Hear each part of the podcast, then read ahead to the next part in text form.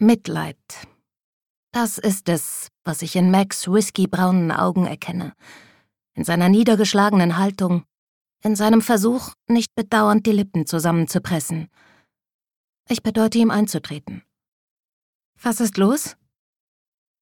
Meine Stimme ist exakt so, wie sie sein sollte.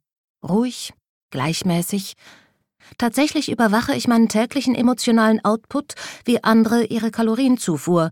Und da meine Mutter und ich soeben ein paar sehr tränenreiche Minuten miteinander verbracht haben, sind mir entweder gerade die Gefühle ausgegangen oder ich stehe kurz davor, das heutige Pensum zu überschreiten.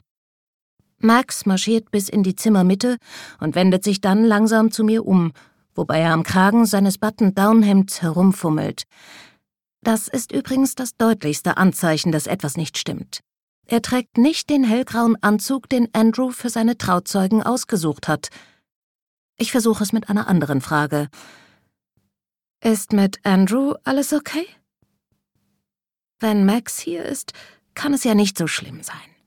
Ich kenne ihn zwar nicht besonders gut, er wohnt in New York und war bei den meisten vorhochzeitlichen Feiern nicht dabei, aber Andrew hat außer ihm keine Geschwister. Und wenn etwas Schlimmes passiert wäre, wäre er doch bestimmt bei seinem großen Bruder oder nicht?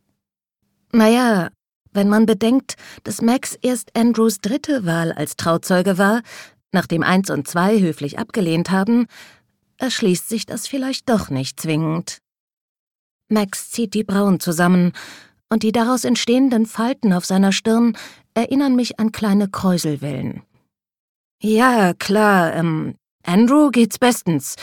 Das ist es nicht. Ich presse mir die Hand auf den Bauch und atme bebend aus. Okay, gut. Worum geht's dann? Er schluckt. Hart.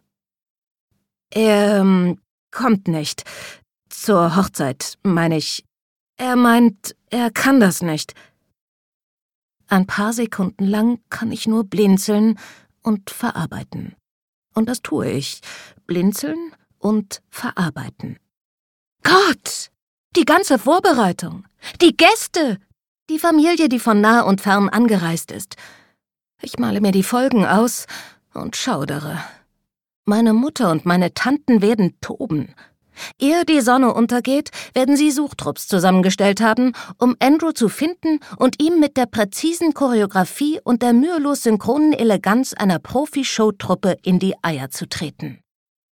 Bei ihrem unternehmerischen Geschick würde es mich nicht wundern, wenn sie das Ganze Nussknacker nennen und dafür Tickets verkaufen. Max räuspert sich.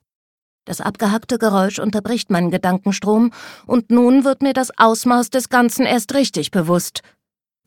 Ich werde heute nicht heiraten.